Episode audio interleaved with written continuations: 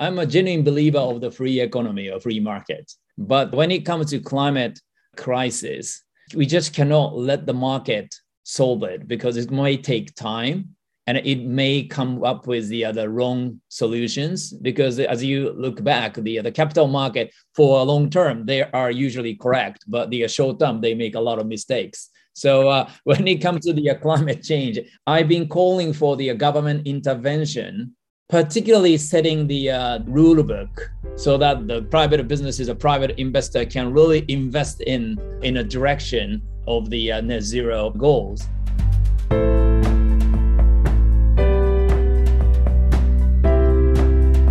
Welcome to Sustainability Leaders.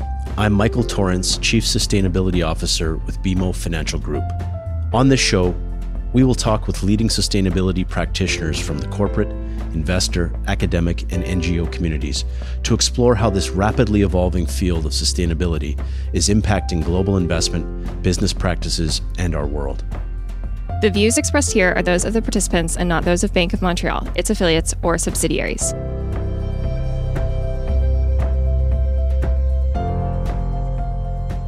Welcome to our Sustainability Leaders podcast. I'm Dan Barclay, CEO of BMO Capital Markets, and today I welcome Hiro Mizuno, Special Envoy of the UN Secretary General on Innovation Finance and Sustainable Investments. I had the pleasure of meeting Hiro at the Global Milken Conference in October, where we both spoke on a panel about investing in a sustainable business transition. It's truly an honor to be speaking with you again today, and I'm looking forward to what I'm sure will be a fascinating conversation.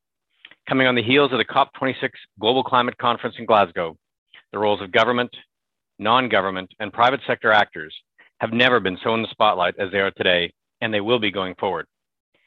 I'm hoping today we can speak frankly about climate change, net zero, and what role different sectors will have to play to successfully guide us toward a more sustainable world. Hiro, welcome. It's great to have you today. Thanks, Dan. It's my pleasure to join this podcast, and it's also my honor to have a discussion again with you on this sustainable finance topic. That's great. Well, why don't we dive into the conversation? For the benefit of our listeners, Hiro, why don't we uh, get an introduction for you and uh, about your role at the UN and how it fits in with the global fight against climate change and a push for a more sustainable planet? Sure. My role as a special envoy is to help the uh, Secretary General to promote the uh, sustainable development goals, but by you know the mobilizing more finance and particularly there is a notion at the Secretary General that the uh, financial industry has to be a little more innovative to provide more capital to the uh, the sustainable development goals and also we have been talking about the uh, the importance of ESG in the investment and in the financing uh, operation of private you know the uh, the financial institutions again that the uh, the UN has been aware that the uh, you know just mobilizing the the public sector money is not going to be good enough. So we need a private capital to really accelerate the, the uh, transformations to sustainable society and sustainable world. So the, my role is helping the uh, Secretary General by involving the uh, the f- financial sector leaders and uh, you know the uh, encouraging them to come up with some more innovative uh, you know financial scheme to mobilize capital more quickly and more widely to finance sustainable development goals. And do you see uh, anything at COP? Uh, did you feel like it was a success? What were your big takeaways? Well, that's the difficult question to answer in one word because the uh, it was obviously a success in terms of the uh, the ambitions. You know, the uh, we heard a lot of like a global leaders came up with the new NDCs nationally uh, determined contributions. Also, some people call it the uh, this COP26 was the uh, private sector COP because we saw so many CEOs, including yourself, uh, came to Glasgow and made a you know the commitment to net zero uh, transition. So, uh, in terms of ambition and a commitment, you know the I should call it the, it's a great success, particularly as I attended the last two COPs where you know we had big player were totally absent. I mean, America was absent, and China was not really there. So, uh, and also the uh, there is a still a lot of skepticism among the uh, the private sector leaders whether you know net zero is something they should use it for their business planning, or you know the uh, maybe you know 2.0 so this time is i must call it a success because the, the there's a more widely agreed the pathway we need to work for is the 1.5 not 2.0 so uh, i must say you know the uh, cop 25 there's a you know very very strong the skepticism among the private sector leaders you know about the 1.5 degree scenarios so it was a success from that perspective. And uh, but I can feel also sympathetic to the young people protesting outside, calling it the failure, because you know the there are some area that we couldn't even deliver a long you know long term long time promise like uh, you know the uh, climate financing from developed countries to developing countries. You know we agreed six years ago actually 10 years ago to deliver $100 billion annual climate finance for developed countries. And uh, 2021, we still have like a 20 billion uh, shortfall, which was, you know, a bit embarrassing to be honest. And then it will didn't help to create the uh, the trust or mutual trust between the uh, the north and the south. So uh, we failed on that. And the, the other, you know, the uh, milestone we, you know, that we, you know, we agreed to uh, to deliver a long time ago, we still haven't been able to deliver. So, you know, I, I think it's fair to call it a failure from that perspective. But at the end of the day, my answer to your question is I don't know yet, because if the ambition is not backed by the, uh, the real actions, we probably should call it the real failure. So uh, I think you know it's been less than the uh, you know the months since the COP 26, and so many like uh, you know the uh, government leader now agree that, that they have to strengthen or you know the uh, improve their NDCs not every five years but annually right? So the, uh, the we we have one uh, 12 months to work on it each country uh, sorry each each government. And uh, when it comes to the private sectors we made a big announcement, like including GFANZ. I'm sure the, the BM was a part of it, uh, Glasgow Financial Alliance for Net Zero, and uh, more than 450 financial institutions, ranging from the banks to asset owners, asset managers, and uh, you know the consultant and service providers. They are now saying we commit to net zero, and uh, Mark Carney says like uh, you know 130 trillion dollar is now ready to invest in climate finance but we really don't have an actual plan how to do it. I think the uh, probably it's too early for anybody to call it the success or failure. There's a possibility to fall into both. So, and uh, it's really up to us whether we can actually just uh, come up with actual action to make it success. Yeah, I think you covered off uh, a very wide list of great topics there, Hiro. I mean, my observation was it felt very practical right? And that people were actually talking about the how to get it done, where in the past it felt like we were talking about the theory. And I, I very much appreciated that, including some real conversation on the barriers to actually make change happen. You know, inside a big bank, data issues, scope three, how do we actually change the portfolio and invest in what I'll call better outcomes has been the real dynamic over the last little while. And, you know, what, what I had in the meetings that I was in in COP were, you know, I would call them realistic conversations about how to move those barriers and then where to go. You and I spoke about this when we were at Milken. It feels like the world's a very different place now than it was 18 months ago, right? Very, very different. We have real, real momentum. BMO put up a commitment for 300 billion in sustainable finance uh, over five years. We're way through two thirds of that now and you know accelerating and so when i think about the dynamic and the conversations we're having internally when I think about the goals we've set as a net zero company, you know, in some ways that those goals were, uh, as you said, uh, not definable when we set it, uh, mm-hmm. other than we knew we had to find a way to get there. But now that we've set it, things are in motion here. You're probably aware we have a climate institute we set up inside BMO, uh, which was really to have a good set of conversations and data around what does it mean and how does it mean? And when you take a look at your various pathways, what changes do you have to have overall in terms of your business while still supporting the economy to go forward? So I'm actually quite encouraged with the amount of progress we're making. But like you, I can understand how big chunks of those that are looking for climate change say even with that amount of change, it's not enough. Absolutely. And uh, let me add one more thing, or the big change I observed up to COP25, every time I, we listen to the uh, developed countries, they are almost like uh, you know saying like oh it's not our fault right? We need to really you know, grow our economy. And uh, there are millions of people who has no access to the internet or no access to energy. So uh, we cannot you know the shift to the uh, sustainable infrastructure. But it's actually helped actually the, the some of the you know the country or the companies who willing to sell more obsolete or like a non-sustainable, you know, the technology infrastructure to those developed countries, saying like, oh, they cannot afford it and they want that. But this time, I was surprised to see, as you probably Dan you noticed that the several countries like in the Southeast Asia and also the South Africa, they are now saying, although look at South Africa, they still depend on the coal. I think 80 or 85% of their energy come from the uh, the coal but they commit to net zero and they you know they said we are willing to change but you guys have a responsibility to help us to do that. Right. So the uh, it totally changed the dynamics. And i heard a lot like from the vietnam committed to their you know coal phase out. You know there's a lot of things which you know the countries if we used to be on the other side and just asking for the help and insisting like they need to focus on the domestic growth opportunities. But this time they actually putting a pressure on the developed country side. And uh, the other change in the dynamics I noticed was until like a COP25, political leaders always use the private sector as their excuse not so that or they're not making ambitious commitments saying like oh our industry you know leader doesn't agree that the uh, that we can do that but this time it's totally opposite. You know, as you know, the Dan you just uh, the uh, the pointed out.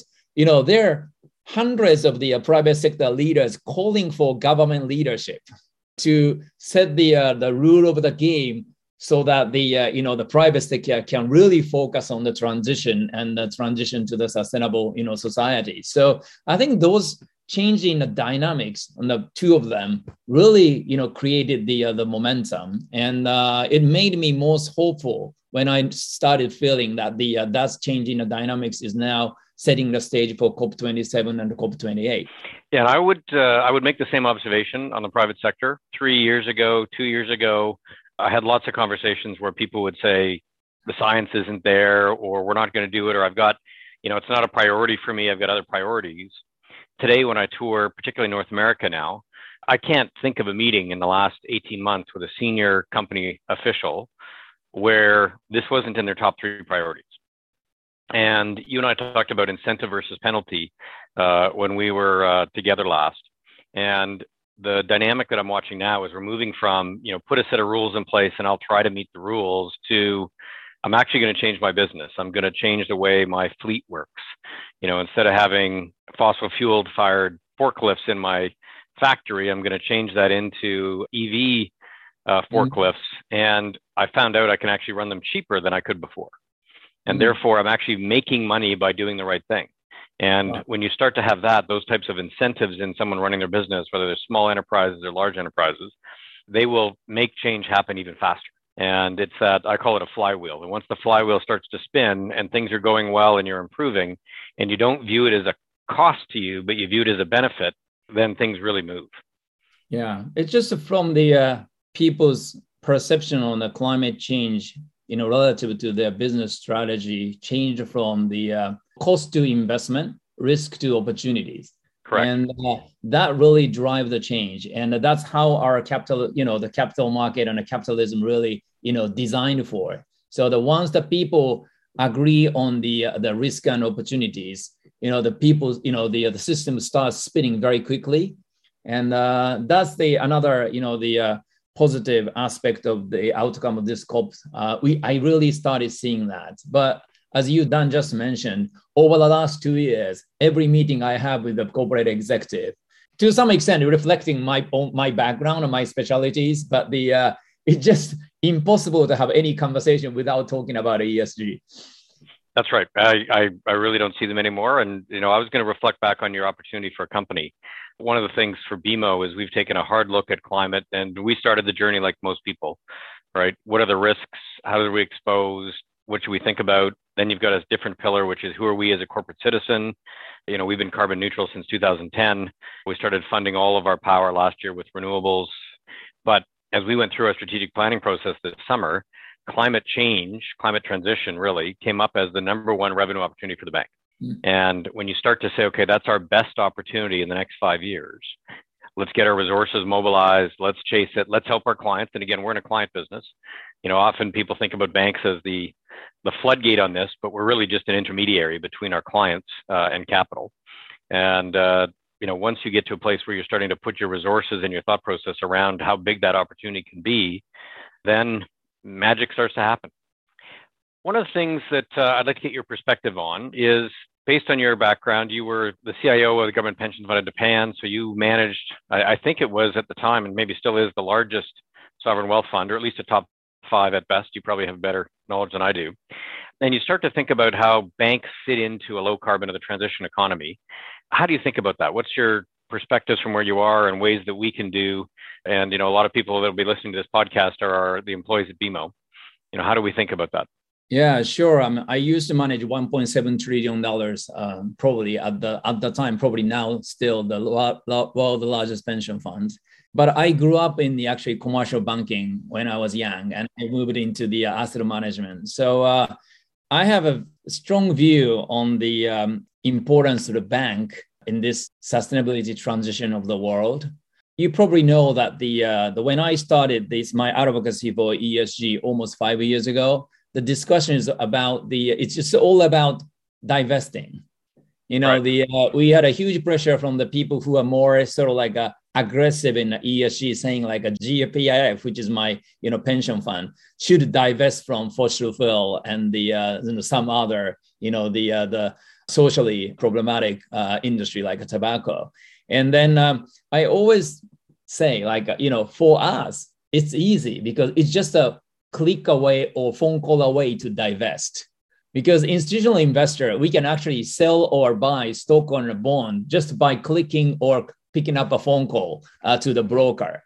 But when it comes to the bank, you know, the uh, your financing relationship is um, quite often bilateral, and uh, you really involve the real relationship, human relationship, and also you carry the relationship with the community their business is operating and also, in many cases, you are sort of a last resort uh, for the, uh, the SME, a small and medium enterprise, because they have no access to the capital market, right? So uh, I think the, uh, the, and also, let me just tell you one thing. I always, you know, the, have an opinion against divestment because divestment doesn't really make any difference because when we sell it, somebody will buy it, right? So the even the bond as well. When we sell the bond, somebody will buy it and they actually hold it for the better dividend or higher, you know, higher return.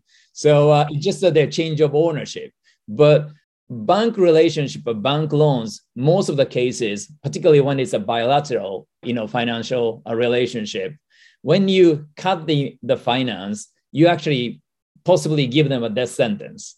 So uh, I think the bank have to deal with more human human way to just to make sure that the uh, you know what's the consequence of each of your financial decision. But at the same time, the uh, the bank has more direct responsibility to make sure the society or the other uh, industry they are operating in will survive, right? So uh, I always see like you know tell that the uh, the people working for me like you know your job is much much less painful, much easier than the uh, the the bank. Because bank they really have to deal with individual relationship and they have to make sure that the particularly they are the only one financial resource for that the borrower. You know the bank have to make sure that how to you know when to stop the financing or how to educate them. So uh, bank has you know the handful of the uh, the job to do. So uh, you know, I must say, like you know, I sometimes feel very sorry, and I always feel like institutional investor job is much easier. But at the same time, you know, bank is very very important, and uh, we probably going to talk about you know the uh, later the the uh, the what I call it the uh, green revolution or sustainable revolution. When we look back, what kind of the play a responsibility, what kind of role the bankers are play, bankers played during industrial revolutions. They are the one who really took the risk and drive the change. So uh, I think the uh, the you know I always say like a banker should be very proud of being in that position, but I can really sympathize. It's going to be very hard and painful role to play, but it's very important role. Yeah, I look at uh, you know someone let's say like a BMO in Canada, right? We're actually just a slice of the entire economy, right? Our retail bank, our wealth management franchise, our commercial franchise with SMEs, my franchise, which is large borrowers, and really what we are is a slice of all of Canada. And so when you think about the economic growth, the economic policy, your policies really reflect that entire economy. And I think that's the fundamental challenge we have. Like BMO thinks of itself as a community based bank, right? We invest in the communities we live and work in. Uh, we're fundamental to a prosperous economy. Uh, you can't have a prosperous economy without prosperous banks. And at the same time, I'm with you. We, we carry a, a responsibility to make sure that we invest our shareholders' capital and, you know, for the benefit of the country and the shareholders you know, we've got a, a, purpose at BMO called to boldly grow the good in business and life. And that purpose is really meant to underpin the way we approach these types of decisions uh, and having the responsibility to make the right choices. And at the same time, you know, when you, you use the word divestment, we get lots of pressure on divestment. I'm not sure that that's actually a smart economic strategy. And also, I don't think that it's a very responsible strategy for the, the banks in, in, in many situations. Well, especially in countries that have a large percentage of GDP comes from natural resources. Uh, to just pretend that they're going to get turned off, I don't think is responsible to the community that you live and work in. I really don't. One of the things that uh, comes into this, so you've got the private capital, you've got banks, we've got governments. How are you feeling about government policy these days that are actually helping and accelerating the transition? You know, I think of them as going together, right? They're not separate. Business commitment, policy commitment. You know, as we did our our focus on our targets to meet our commitments under net zero, what you find very quickly is your targets will be highly dependent on public policy. And if the policy is, you know, in some part of the world benign and not willing to make change happen, it's very hard for a bank to meet its targets. And conversely, if the public policy is very aggressive, you can actually meet your targets. And so, anyways, your thought process today around where governments are, how they're thinking, whether that's in developed or, less developed. Yeah, well, I think the, um, you know, first of all, I'm a I'm a genuine believer of the free economy or free market. And uh, I also believe in the market force usually uh, lead us to the, uh, the right, you know, the right solution in the end. But the, when it comes to climate crisis, we just cannot let the market solve it because it may take time and it may come up with the other wrong solutions because as you look back the the capital market for a long term they are usually correct but the short term they make a lot of mistakes so uh, when it comes to the uh, climate change, I really don't think like we just cannot afford you know to just simply depend on the uh, the market force or like uh, you know the perfect perfect market hypothesis to solve it. So from that perspective, I've been calling for the government intervention, particularly setting the uh, the rule book so that the private businesses, a private investor can really invest in in a direction of the uh, net zero path in, in, in net zero uh, goals.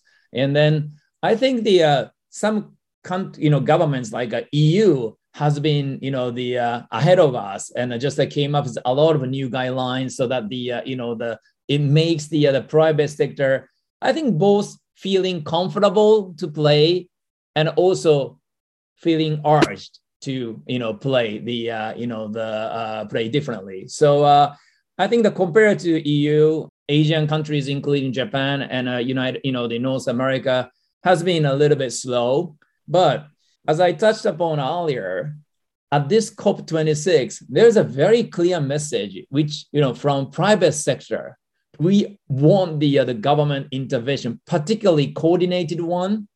You know, Dan, you and myself grew up in the financial industry, and it's very rare for the financial industry to, to crying for the uh, government intervention. so, uh, so I think the uh, the government heard it. So uh, I think they probably just uh, feel more encouraged to come up with the uh, the regulation or like you know the guidelines. And then the other thing which I think is very important is like you know like NGOs and the financial industry, NGO and a boardroom never been disclosed. you know, the uh, we actually, you know, just for the, uh, you know, when I was running a GPIF, we use several like, uh, you know, the ESG indices. And uh, some of them actually get the uh, the, the information for them to you know the uh, create the index or construct the index from the ngos i think now ngo is becoming a very critical player for us to the uh, the shift our you know the financial ecosystem and then um, also sometimes they play the role of this time I don't know how many exactly, but if you listen to the uh, the world leaders' speech, many of them mentioned about the young people protesting and the young people very frustrated about our progress. You know, they all, not only like showing political will to listen to them, but I think they used it to actually push the agenda. So uh, I think the uh, the government and the private sector and even NGO or civil society never been this close uh, trying to push the agenda in the direction. So uh, I think the government will continue to play a bigger role. At least you know the out of like all the SDGs, at least the climate uh, the uh, the uh, crisis or climate change is concerned. There is a very very clear consensus. We want the government to coordinate and the government to take a leadership. Yeah, and I think about the practical applicability of that. There's lots of different places. So one is around carbon accounting mm-hmm. right? Which you know you and I have seen in some good conversations around trying to get some global standards on that, or at least even North American standards, European and Asian. If you got to even three different but similar, you'd be a far ways ahead. The other one is the price of carbon, and I think that's probably one of the thorniest issues out there, which is you know different models, whether it's cap and trade or set price or whatever. But even in Canada, I think we've got 12 or 13 different ways to think about it across the country where yeah. you know the price of carbon set provincially, not federally. Uh, in the U.S., it's not set. I think other than maybe what two markets or three markets. You know, whereas in Europe, I think they're trying to harmonize that, and it's that harmonization role which I think is going to be the toughest for governments because uh, they typically get into a room and go to the lowest common denominator as opposed to the most aggressive. And that one for me, when I watched, you know, there's some disappointing things at the end of COP where they couldn't get consensus. Uh, and yet we need governments to drive some consensus and some transparency and transferability amongst markets. Yeah, well, but I'm not that pessimistic about the uh, carbon pricing. I mean, I I've never been hopeful about the uh, global carbon taxation. I mean, no. just no. we never agreed on any global universal taxation system, right? so uh, how could we just all of a sudden succeed on this, this one? But when it comes to carbon pricing, I, I agree with you, Dan, that the uh, there different you know country or different market they are trying to come up with their own pricing or own trading mechanism. And uh, like you know the uh, i serve on the board of tesla and uh, you you know people know that the tesla uh, received quite a significant amount of money from the other automaker as the uh, carbon sort of carbon tax credit right. because in europe like they just need you know if, if they cannot sell enough the uh, zero emission vehicle, they need to buy it from the uh, somebody who has more you know capability or room for the uh, decarbonization. So Tesla, you know, sold a lot of the carbon credit to the uh, some uh, other automakers, and that's in effectively carbon pricing within the industry, right? Correct. Yep. So I think there will be will be a lot of carbon pricing within the industry, within the country, or within the uh, you know very different ones.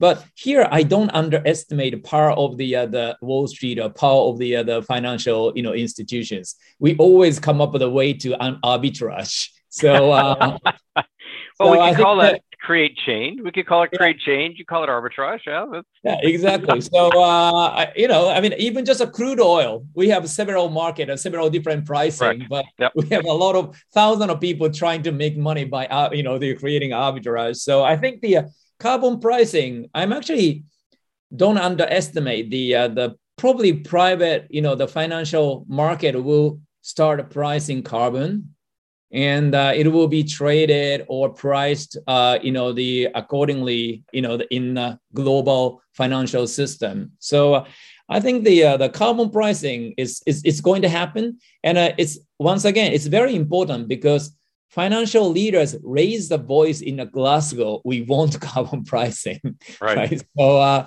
I think there's no reason, no, you know, the, the, any stock exchange to start it. And uh, I met with several of the uh, CEO of the uh, the stock exchange in Tokyo and the other places, and they all talking about the uh, how to you know list their carbon. Uh, so uh, I, I, think the uh, you know the this is where I can you know I can count on the uh, market force.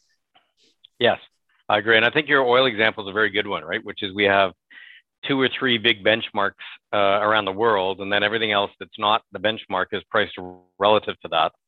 Uh, but you actually have enormous liquidity, both financial and physical, because of that. Yeah. And so, yeah, I think that's a great, great parallel to how you could see the market evolving. I wanted to go back to uh, something you mentioned earlier, which is your sustainability revolution or your green revolution. Why don't you take us through your thesis there and uh, what you've been observing in the last little while? Well, I heard that from the uh, the Vice President Al Gore about the five years ago at the Milken Global Conference, and uh, my first reaction is, well, I understand why he wants to talk about the climate change, but the uh, is it worse? You know, the uh, cold revolution. you know, just that's my first reaction. and then because my sort of definition of revolution is it should really change our lifestyle. It should change the every aspect of our society and our, our businesses. And uh, at that time, I you know didn't feel like a climate change is gonna be that significant or that impactful. But I had to change my opinion just one year later when I attended the uh, the Milken Global Conference. I sat down several the uh, the panel discussions starting from like a you know the um, education to bioscience and then like a national security and etc. And then probably five or six panels, and uh, I just noticed there's at least at least one panelist mentioned sustainability in their panel discussion across the different topics. And then just started feeling like, oh, revolution is happening because sustainability is really affecting every different type of business. And then I started thinking about it because the, uh, the when the industrial revolution, you know, the finished, people's lifestyles totally changed. And I started like, uh, you know, the picturing, like, uh, you know, once we now, we you know we we get all the renewable energy to uh, power our lives and uh, we you know the uh, we recycle more and everybody just managed to find a way not to exploit the resource and we stop deforestation and etc and i just felt like oh actually our life will be very very different. And then you know i started saying like oh actually we are now getting into the uh, green or sustainable revolution. And then the reason why I recently started emphasizing that was again, I just want to, you know, the uh, stress the importance of or important role the financial industry can play. Right. Right. I mean, uh, I unfortunately we grew up when you know there is not the big like uh, you know industrial change, right? Because it's been it's about the 100 years ago. So the uh, I grew up in the asset management industry. Like my job is to sit on, sit on the fence and pick the good one, and dump the bad one, right? That kind of thing.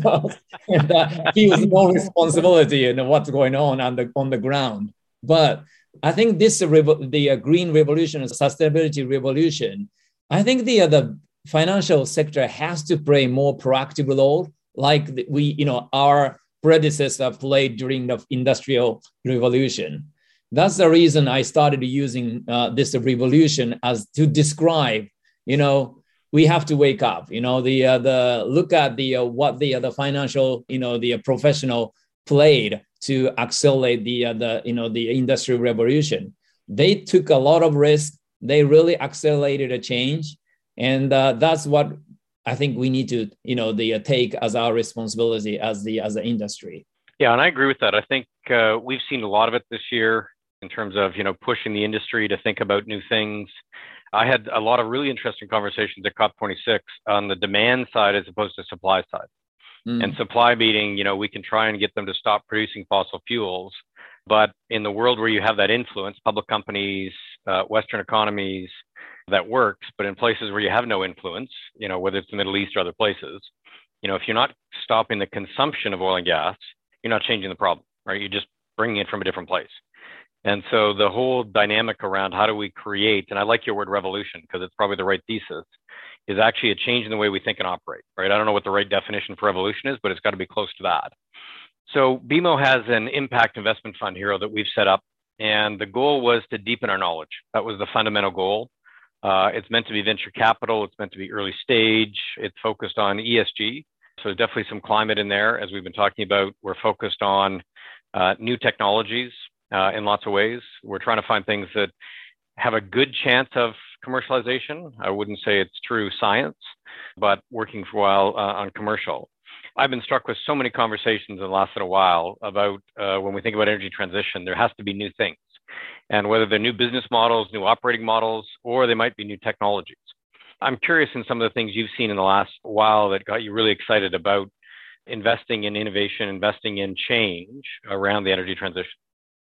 I always feel like uh, you know the uh, throughout our history, humanity solved the uh, the most of the uh, the social problem with innovation, and uh, that's how we managed to keep our you know the um, the economy growing while the uh, you know the improving quality of our life.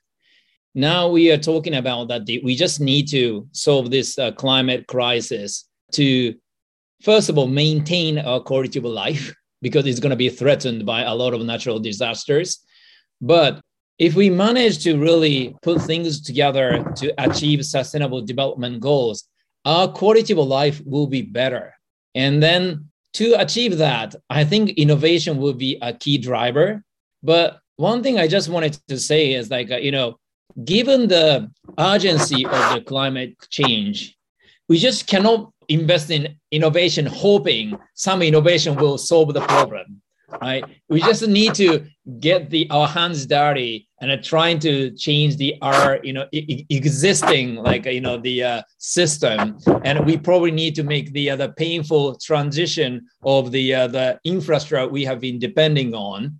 But I'm very hopeful that the uh, you know throughout the human history we always come up with an innovation to solve it. So I think the what we we should hope for is even without innovation, we should be able to draw our you know trajectory to net zero. And if the innovation really happens, it will happen quicker or less painfully, right? So uh, I think that's what the I'm expecting from the innovation.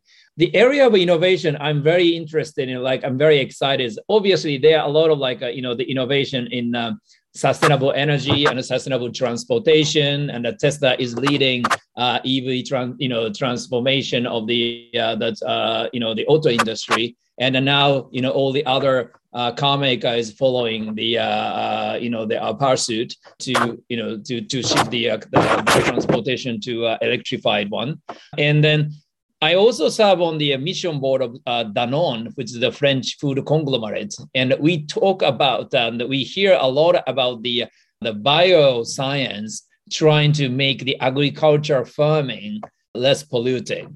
So uh, I think the innovation is that you know, you know, the ranging from the biochemical to like uh, actual physical science. So there are a lot of different ways that the, uh, the innovation can surprise us and really, you know, the uh, reduce our pain in our transition to sustainable uh, sustainable society. But um, as it's innovation, it's hard for me to say this is the area we will get the really big innovation. But so I think the uh, your approach of like uh, creating a venture capital and the putting hands in several different area is going to be only way for us to really get the better sense of where we can, you know, they get the innovation to really save us.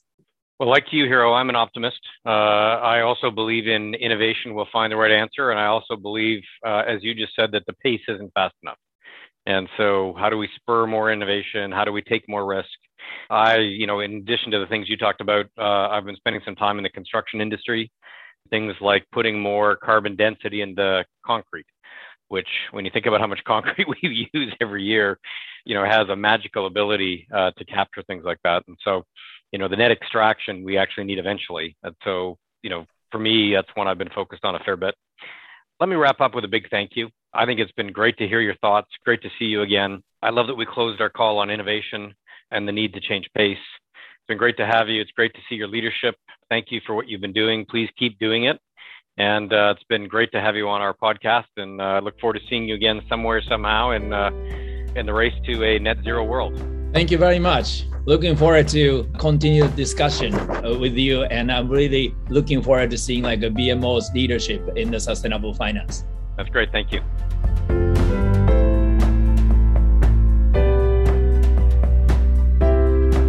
Thanks for listening to Sustainability Leaders. This podcast is presented by BMO Financial Group. To access all the resources we discussed in today's episode and to see our other podcasts, visit us at bmo.com forward slash sustainability leaders. You can listen and subscribe free to our show on Apple Podcasts or your favorite podcast provider, and we'll greatly appreciate a rating and review and any feedback that you might have. Our show and resources are produced with support from BMO's marketing team and Puddle Creative. Until next time, I'm Michael Torrance. Have a great week. The views expressed here are those of the participants and not those of Bank of Montreal, its affiliates, or subsidiaries. This is not intended to serve as a complete analysis of every material fact regarding any company, industry, strategy, or security. This presentation may contain forward looking statements. Investors are cautioned not to place undue reliance on such statements as actual results could vary. This presentation is for general information purposes only and does not constitute investment, legal, or tax advice, and is not intended as an endorsement of any specific investment product or service individual investors should consult with an investment, tax, and or legal professional about their personal situation. Past performance is not indicative of future results.